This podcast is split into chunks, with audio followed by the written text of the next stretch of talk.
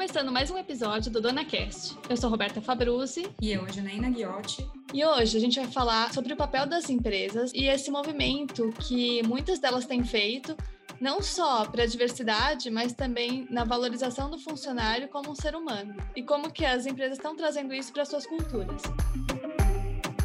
Nós vamos conversar com o Fabiano Moraes, da Benefício Legal. Eles criaram o Assistência Maria, uma rede de atendimento especializada para ajudar mulheres em situação de violência doméstica e risco, que é oferecida pelas empresas para suas funcionárias. Primeiramente, né, bem-vindo, Fabiano. É, primeiro de tudo, obrigada por aceitar o nosso convite de contar um pouco sobre a rede. E eu queria, então, para contextualizar, que você explicasse para as pessoas o que é a Benefício Legal e como surgiu a Assistência Maria. Maravilha. É, a benefício legal, é, ela é uma, uma legal tech, que é um conceito relativamente novo no Brasil, né, mas que já vem ganhando é, projeção há algum tempo. São basicamente empresas que utilizam modelos de negócios inovadores é, e tecnologia é, aplicadas ao direito, né? Algumas vezes a gente fala inovação e direito, parece que você está misturando água e óleo, mas assim, esse efetivamente é uma área do conhecimento que precisa muito de inovação, porque tem desafios enormes de demanda que não consegue ser, ser atendida, de eficiência dessa prestação de serviço.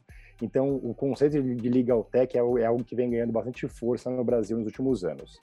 E a gente foi, é, é, nesse conceito de legal tech, foi inovar justamente onde o mercado ainda não se debruçou, né? Que é do ponto de vista do usuário, né?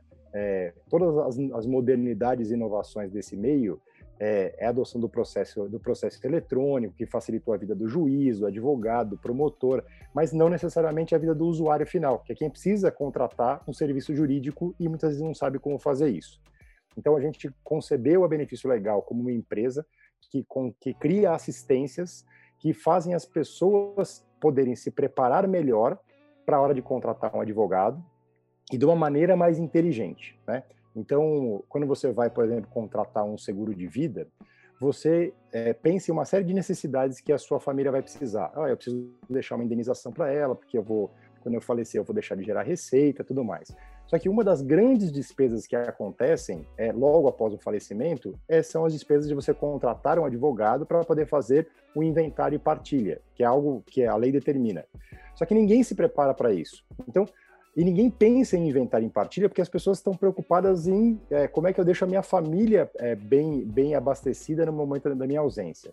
Então a gente efetivamente revisitou a jornada desse do nosso cliente, todo momento em que ele precisaria saber que ele, que ele deveria contratar um serviço jurídico antes dele efetivamente ter a necessidade disso. Né?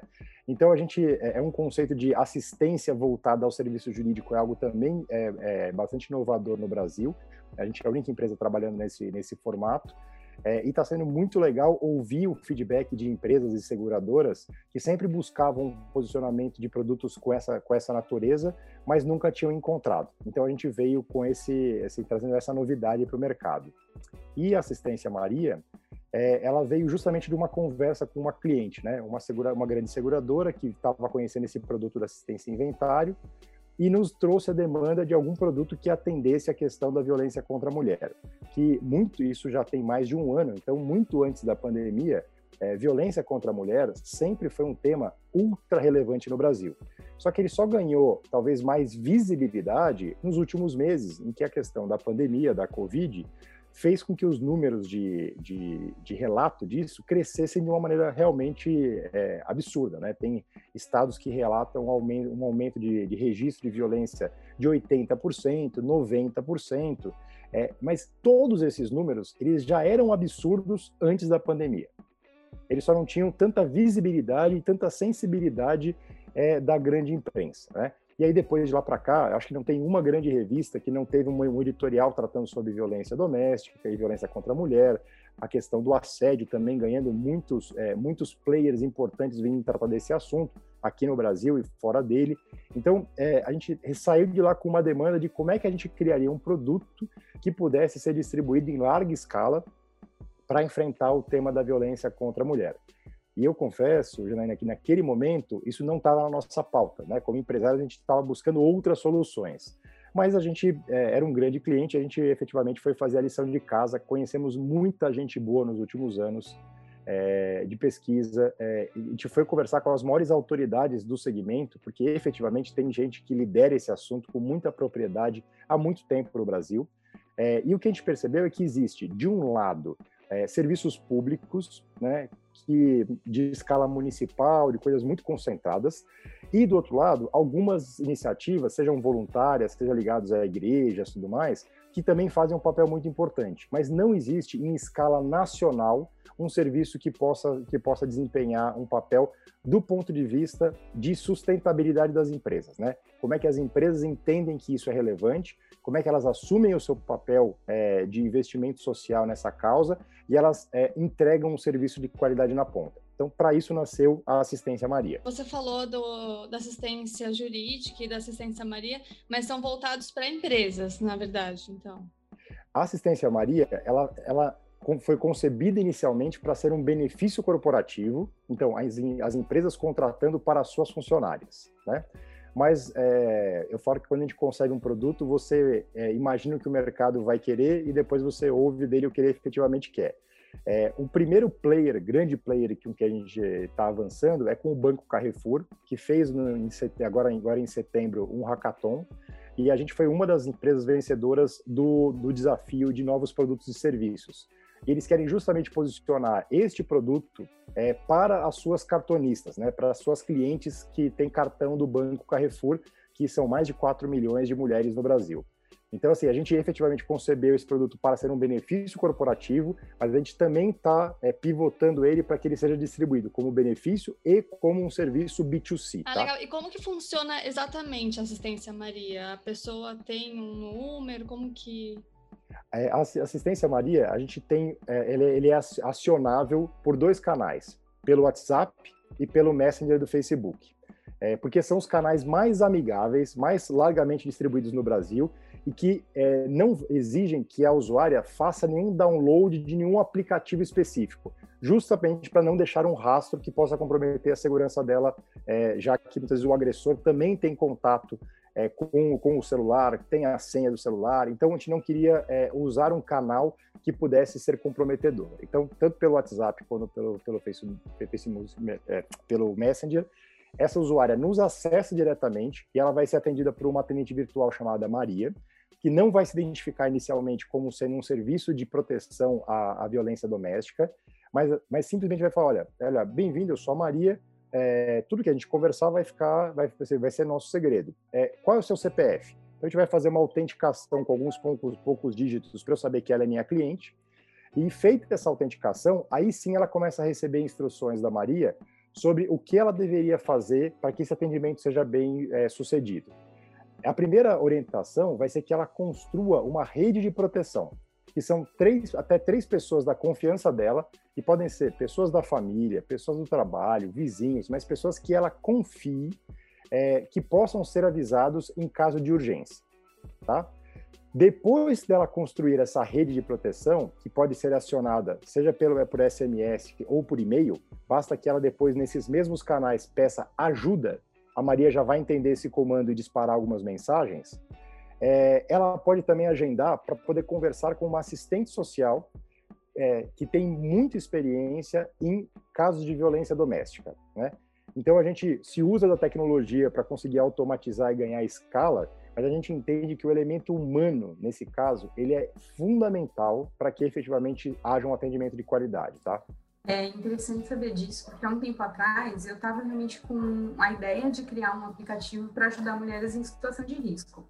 E durante as minhas pesquisas, essa questão da, da proximidade com o assistente social foi uma das coisas que eu incluí nessa questão do, do, aplicativo e tudo mais, mas eu não tinha pensado nessa, nessa, nessa coisa toda dela deixar rastros, e é importante mesmo que ela tenha esse canal aberto por uma comunicação um pouco mais fácil pelo WhatsApp, pelo Facebook.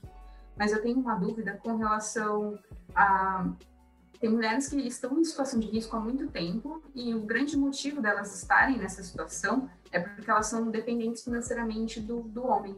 e às vezes tem filhos e tudo mais. Uhum. Existe algum recurso ou alguma ajuda que a assistência Maria dê nesse sentido? Por exemplo, uma recolocação profissional ou algo desse tipo para funcionário? Ou, aliás, se bem que ela já está nesse contexto. Né? Exatamente. Assim, é, é assim, você, você tocou no, no, nos pontos que, segundo as assistentes sociais que atuam nesse, nesse segmento, é um dos principais impeditivos da mulher pedir ajuda.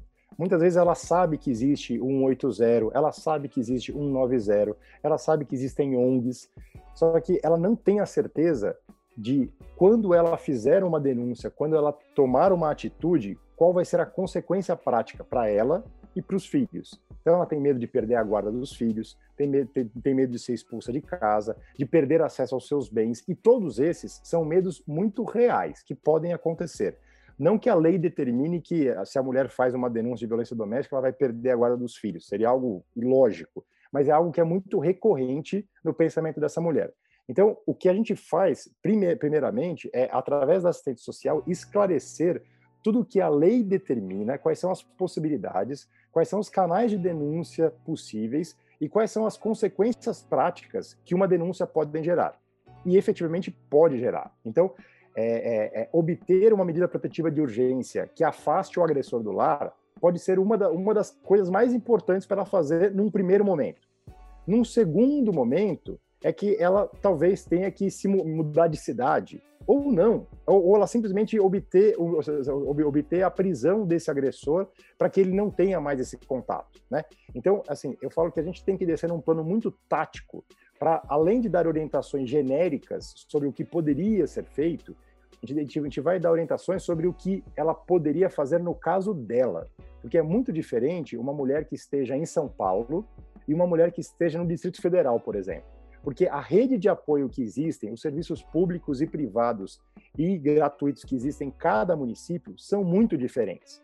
Então, uma cartilha geral, eu, na nossa visão, ela seria muito pouco útil para uma mulher que está vivendo uma situação prática e que ela tem pouco espaço para poder pedir, pedir orientação. Então, alguém tem que efetivamente ajudá-la a saber as, as, as opções existentes e a tomar uma decisão por um caminho e saber com o máximo de certeza possível o que, que esse caminho, quais são as etapas desse caminho, quanto tempo leva, quais são as consequências, quem pode ajudá-la nesse momento. Então, a gente, no nosso, no nossa visão, é, Janaína, como muitas vezes ela vai ser funcionária de uma empresa, muito mais importante do que, é, do que ajudá-la a fazer uma recolocação profissional é manter ela, é, assim, é ela manter as condições de empregabilidade que ela tem. Porque a violência doméstica muitas vezes leva a faltas, faltas muitas vezes não justificadas porque ela não quer expor a sua intimidade na empresa. Então ela é, ela não foi trabalhar porque ela estava agredida, ela estava hospitalizada, mas ela também não comunica à empresa dessa situação, o que gera, no final das contas, um risco maior sobre a empregabilidade dela. Assim, então, o que, o que a gente quer fazer é justamente como é que essa mulher toma as melhores decisões, da maneira mais rápida possível, para que ela consiga estancar a situação de violência e manter a sua questão de empregabilidade bem resolvida, tá? Então, é para a gente é, é, não perder o que ela já tem em termos financeiros, é, é, é, é, assim, é a primeira coisa mais importante.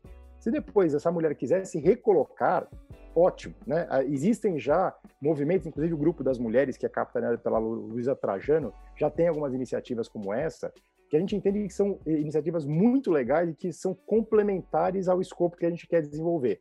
Mas a gente entende que ajudar a mulher nesse momento sair dessa situação de violência para uma situação de segurança é onde a gente consegue ajudá-la de uma maneira bastante prática é, e, e, descendo no plano de como é que eu faço o que e quando, né? Porque senão fica uma coisa muito genérica e ela não se sente segura para sair da teoria para a prática. É, eu acho que o que a Jana falou até se aplicaria mais no caso do B2C, que é um passo à frente que vocês estão pensando, né? Exatamente. Mas aí eu queria perguntar, então, aproveitar, você falou do, disso do trabalho, que ela falta, a empresa fica sabendo que ela acionou a rede ou como que funciona? Não. Essa parte. Esse é um canal, ele é exclusivo e dedicado só a essa mulher. Então, mesmo quando ela é contratado através de uma empresa, ela tem esse, esse número diretamente com ela, então a gente não vai fazer nenhuma devolutiva para o RH. de quantas mulheres usaram, de que foi a, a, Letícia, a Maria ou a Ana que usou. Isso, isso é uma coisa que a empresa, quando nos contrata, ela precisa ter a certeza de que nós não daremos essa devolutiva para ela, porque isso é uma maneira de incentivar as mulheres a buscarem, seja orientação, seja ajuda efetiva, sabendo que essa informação não vai ser repassada para o RH ou para qualquer outra área, tá? É, em contrapartida, é, e pensando que as empresas também precisam de uma contraprestação pelo investimento que elas, que elas fazem, o que a gente vai, vai produzir é, periodicamente é um relatório de impacto social do serviço assistência Maria, para que as empresas consigam perceber a relevância do, do de, de, investir nessa causa. É, embora ela não vai saber quantas funcionárias diretamente ela está ajudando, é, mas assim, de gostaria que ela tivesse uma devolução da percepção da cauda longa, né, que esse investimento é, é, produz na sociedade. Tudo isso que você falou, acho que é uma baita oportunidade, assim, e em termos de, do que vocês querem fazer, de passar isso para o B2C, vocês imaginam que isso vai ser um serviço gratuito que possa ser vendido para o governo, por exemplo, subsidiar, para que as mulheres consigam ter acesso a isso? Porque eu imagino que a maior parte, imagina não, acho que a gente tem dados disso, né? a maior parte das mulheres que sofrem violência doméstica, elas estão numa situação de, de condição financeira bem ruim. Então, acredito que elas não teriam condições de pagar um serviço como eles. É, uma coisa que a gente que a gente tem trabalhado bastante é assim, é quanto maior esse serviço for, mais barato ele se ele, ele se ele se torna, né, para a gente em termos de custo, né? Então a gente é, tem trabalhado muito com, com é, buscaram muito grandes empresas que adotem o, a assistência Maria, porque é, o que a gente quer é assim, e aí eu vou te dar um exemplo, a, a Magazine Luiza tem, tem uma, um projeto interno maravilhoso né, para suas funcionárias, é, mas que obviamente por ser restrito a uma única empresa, ele, ele, ele é bastante custoso. E o que a gente quer, num primeiro momento, é que empresas de todos os portes consigam contratar assistência Maria, tá? Vou te dar um, uma, assim, um dado. É, e, e, o, esse, o valor de compra hoje do Assistência Maria é, como benefício corporativo é de R$ 3,90 por, por mulher, é, que é um valor muito baixo e muito mais barato do que até outros benefícios que não têm essa relevância. A gente ainda gostaria que ele fosse mais barato ainda para que todas as empresas pudessem contratar isso, independentemente de ter uma empresa com cinco funcionárias, é, ele já tivesse a possibilidade de fazer esse investimento, né, com 30 reais por mês, ele poder ter essa contratação. Mas a gente entende que isso, isso é evolução é, do serviço. E a gente não, não, não, não pensa num curto espaço de tempo é, em receber é, é, é, contratações governamentais. E aí eu vou te dizer por quê. Não é nada ideológico, muito pelo contrário. Se o governo fosse nessa linha, eu acho que a gente é, seria, seria algo extremamente positivo. Só que nos últimos é, anos, o investimento é, de todas as, de praticamente todas as esferas do governo em políticas voltadas às mulheres, só, esse, esse orçamento só vem sendo diminuído ano após ano. Então a gente não acredita numa reversão num curto espaço de tempo, é, em que o governo vai passar a contratar um serviço é, que potencialmente é melhor do que do que ele do que ele entrega, porque os orçamentos têm sido diminuídos, né? É, e esse orçamento hoje ele já já já atende uma camada da população que efetivamente não poderia pagar nenhum serviço, né? É, então ele precisaria ser gratuito. O que a gente quer, é, e aí fazendo um paralelo né, com serviços médicos, né, hoje você tem os planos de saúde super mega caros, né, que tem UTI móvel, aéreo tal, e você tem produtos posicionados em todas as classes sociais, até é, descontos em consultas médicas. Né? E o que a gente gostaria era justamente poder fazer isso. Entre aquelas, aquelas mulheres que têm um super potencial aquisitivo, que podem contratar é, uma psicóloga, uma advogada ou um corpo de advogados para poder, poder, defendê-la, que é uma realidade, é, e aquelas mulheres que só, pode, só podem acessar um serviço público, a gente sabe que existe uma esmagadora maioria de mulheres que são economicamente ativas, que poderiam é, receber um serviço de qualidade e quanto mais esse serviço for largamente distribuído, ele, ele se viabiliza para ser cada vez mais barato. E o nosso objetivo, nesse ponto, é efetivamente ter um produto de impacto social muito relevante.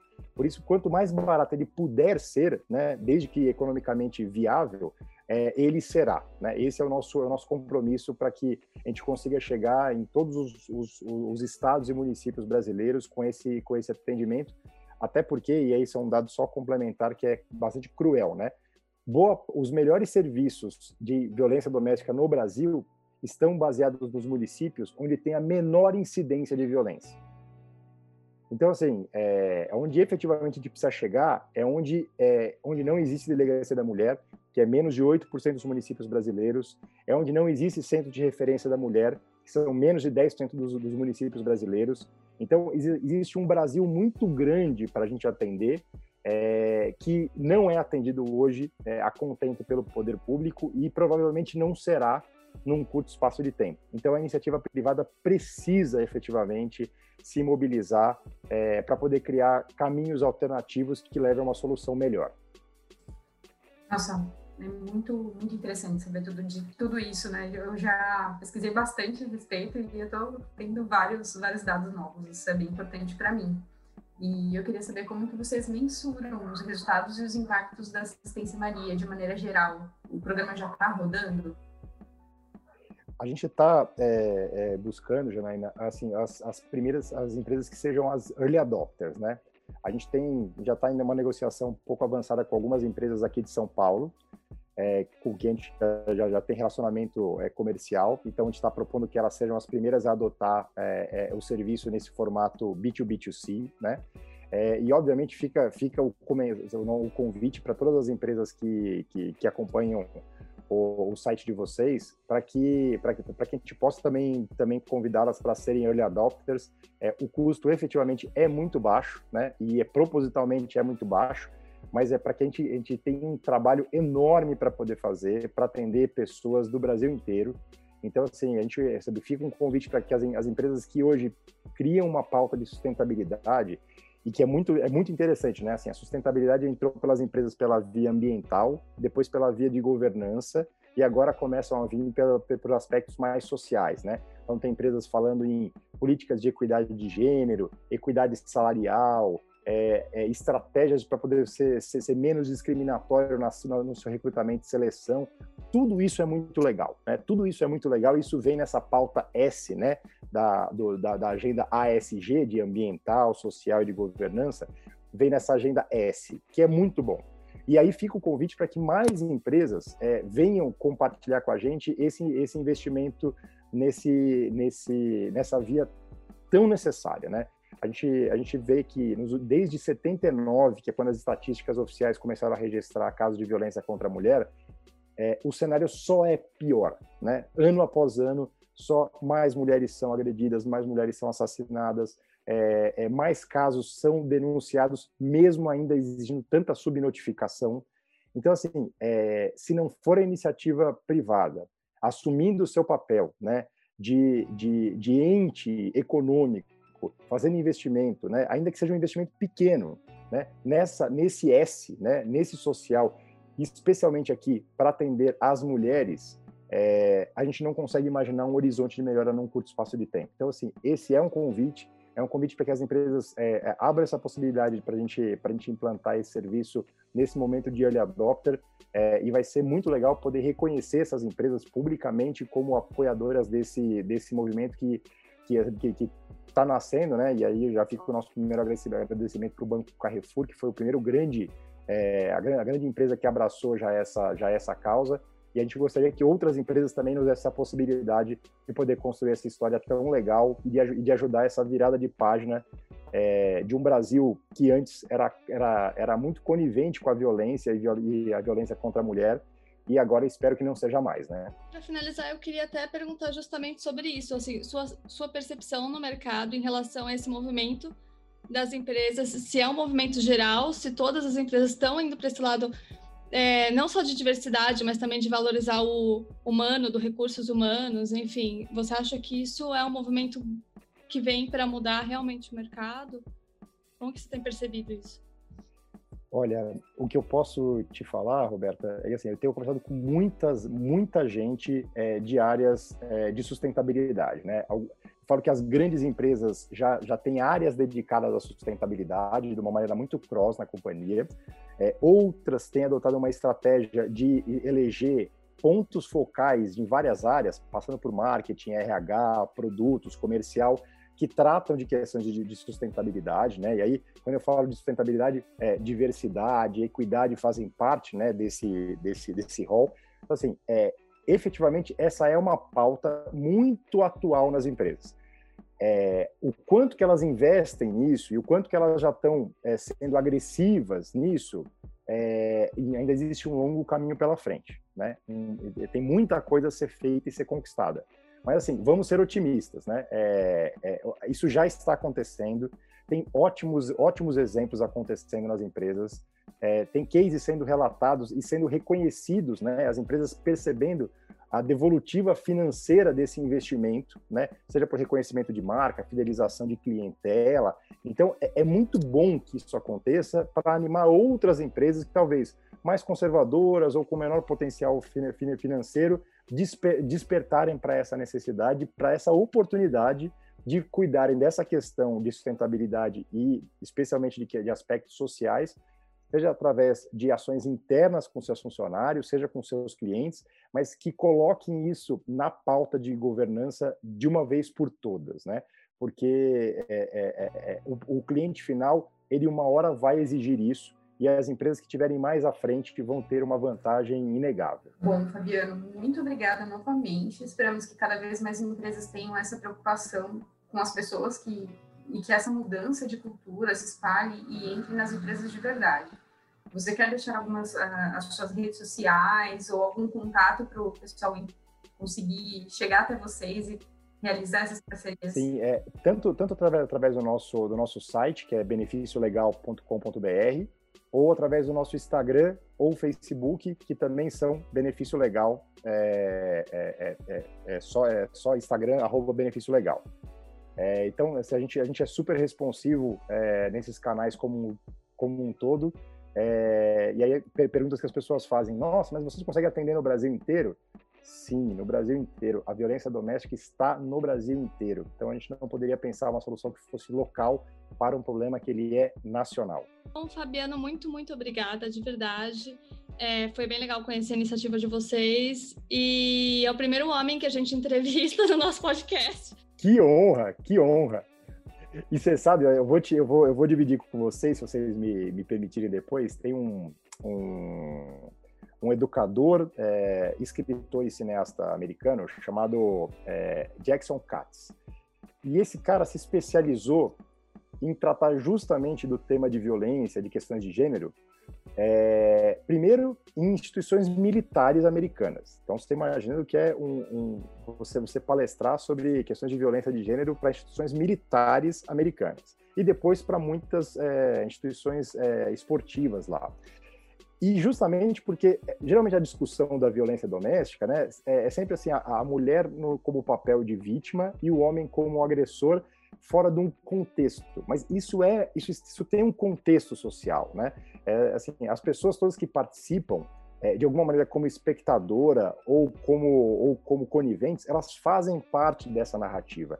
E esse cara faz um recorte muito legal que é, ele sendo homem, muitas vezes ele, ele consegue uma reverberação muito maior do tema, justamente porque ele não é mulher. Então ele não está, entre aspas, litigando em causa própria, né? mas ele está chamando a atenção para um tema que todo mundo, seja homem ou mulher, deveria ter a, a sensibilidade de perceber a relevância dele. Né? E aí ele fala que a grande questão é, são as lideranças assumirem o seu papel no enfrentamento dessas questões. Então, assim, se a liderança, seja homem ou mulher, assume essa, essa, esse discurso numa organização, que pode ser na, na, na Marinha, no Exército, num time de futebol americano, não interessa, é, é, naturalmente os seus liderados vão ter muito mais abertura para poder tratar dessa questão e, e, e, rever os seus próprios conceitos, porque é o líder falando. Então, assim, se a gente esquecer um, um, minuto de quem é que está falando, se é homem ou se é mulher, mas se os líderes tomarem essa pauta para si, efetivamente a audiência disso vai crescer muito, né? Então esse é um caminho que eu acredito muito e eu me inspiro muito no que esse cara tem feito. Eu como pessoa mesmo, eu, eu não acredito que o feminismo ele deve ser trabalhado só entre mulheres. Eu acho que a gente precisa sim da um trabalho em conjunto, até porque você tem os seus amigos num ambiente é, enfim, totalmente masculino. A gente precisa da sua voz dentro desse ambiente para isso se espalhar, senão a gente vai continuar só brigando e gritando e falando alto e de fato a mudança não vai acontecer. Então a sociedade como um todo precisa realmente assumir esse papel e é muito importante que você tenha assumido esse papel e esteja aqui conversando com a gente. Muito obrigada. É, e ó, Janaína, assim, ó, eu assim, vou, te, vou te falar também, eu também, eu também pessoalmente, assim, eu sou, eu sou pai de dois meninos, né? É, um tem cinco, outro tem três. Mas, assim, é, o que esses meninos estão estão é, criando de perspectiva para a vida é, é, muito fruto do que eles veem em casa, né? Eu, assim, eu sou casado, minha mulher é mulher maravilhosa, assim, e, e, e para mim é muito ilógico eles terem na, na, hoje, né? Hoje a mãe, a mãe deles é nota mil e o pai é nota 10, né? É, eu quero que eles levem esse conceito, né? Assim, olha, assim, a sua mulher é uma mulher, assim, assim, a sua mãe é uma mulher maravilhosa. Por que, que as outras mulheres elas não deveriam receber a tua admiração, o teu respeito? Então, assim, é, não tem porque ter essa quebra. Pelo contrário, o que a gente quer é que o que a gente consegue viver em família possa efetivamente ser, de, ser um paradigma que eles vão levar para a escola, para o clube, para o futebol, para qualquer lugar, né? Então, assim, eu acho que é, é, o discurso feminista ele é muito importante é, só que ele precisa conseguir ecoar fora das comunidades de mulheres, né? É, ele precisa ganhar um discurso nacional, né? É, é, e, e, e, muito além do gênero, porque efetivamente, tanto quanto o feminismo ele precisa ganhar voz, as masculinidades precisam ser repensadas, né? O que é o homem, né? O que é ser um bom homem? É, assim, você precisa, é, os homens precisam repensar isso e repensar para si, repensar para seus filhos, repensar qual é o seu papel na sua empresa. Então, e, e, e ninguém está numa bolha, né? Cada um de nós desempenha tantos papéis ao mesmo tempo que se a gente não tiver abertura para repensar isso como empresário, como trabalhador, como contribuinte, como eleitor, assim, a gente é uma coisa só, né? É, são só os papéis que a gente vai em cada momento desempenhando de maneira diferente, mas o que você é é, é o que sim, você é, não sim. muda, né? Bom, mais uma vez, obrigada. Muito obrigada mesmo pela sua disponibilidade, foi muito bom papo. Sigam a Aldona nas redes sociais e transcrição do podcast no nosso site. É isso. Maravilha. Tchau, tchau. Tchau, até tchau, logo. Tchau.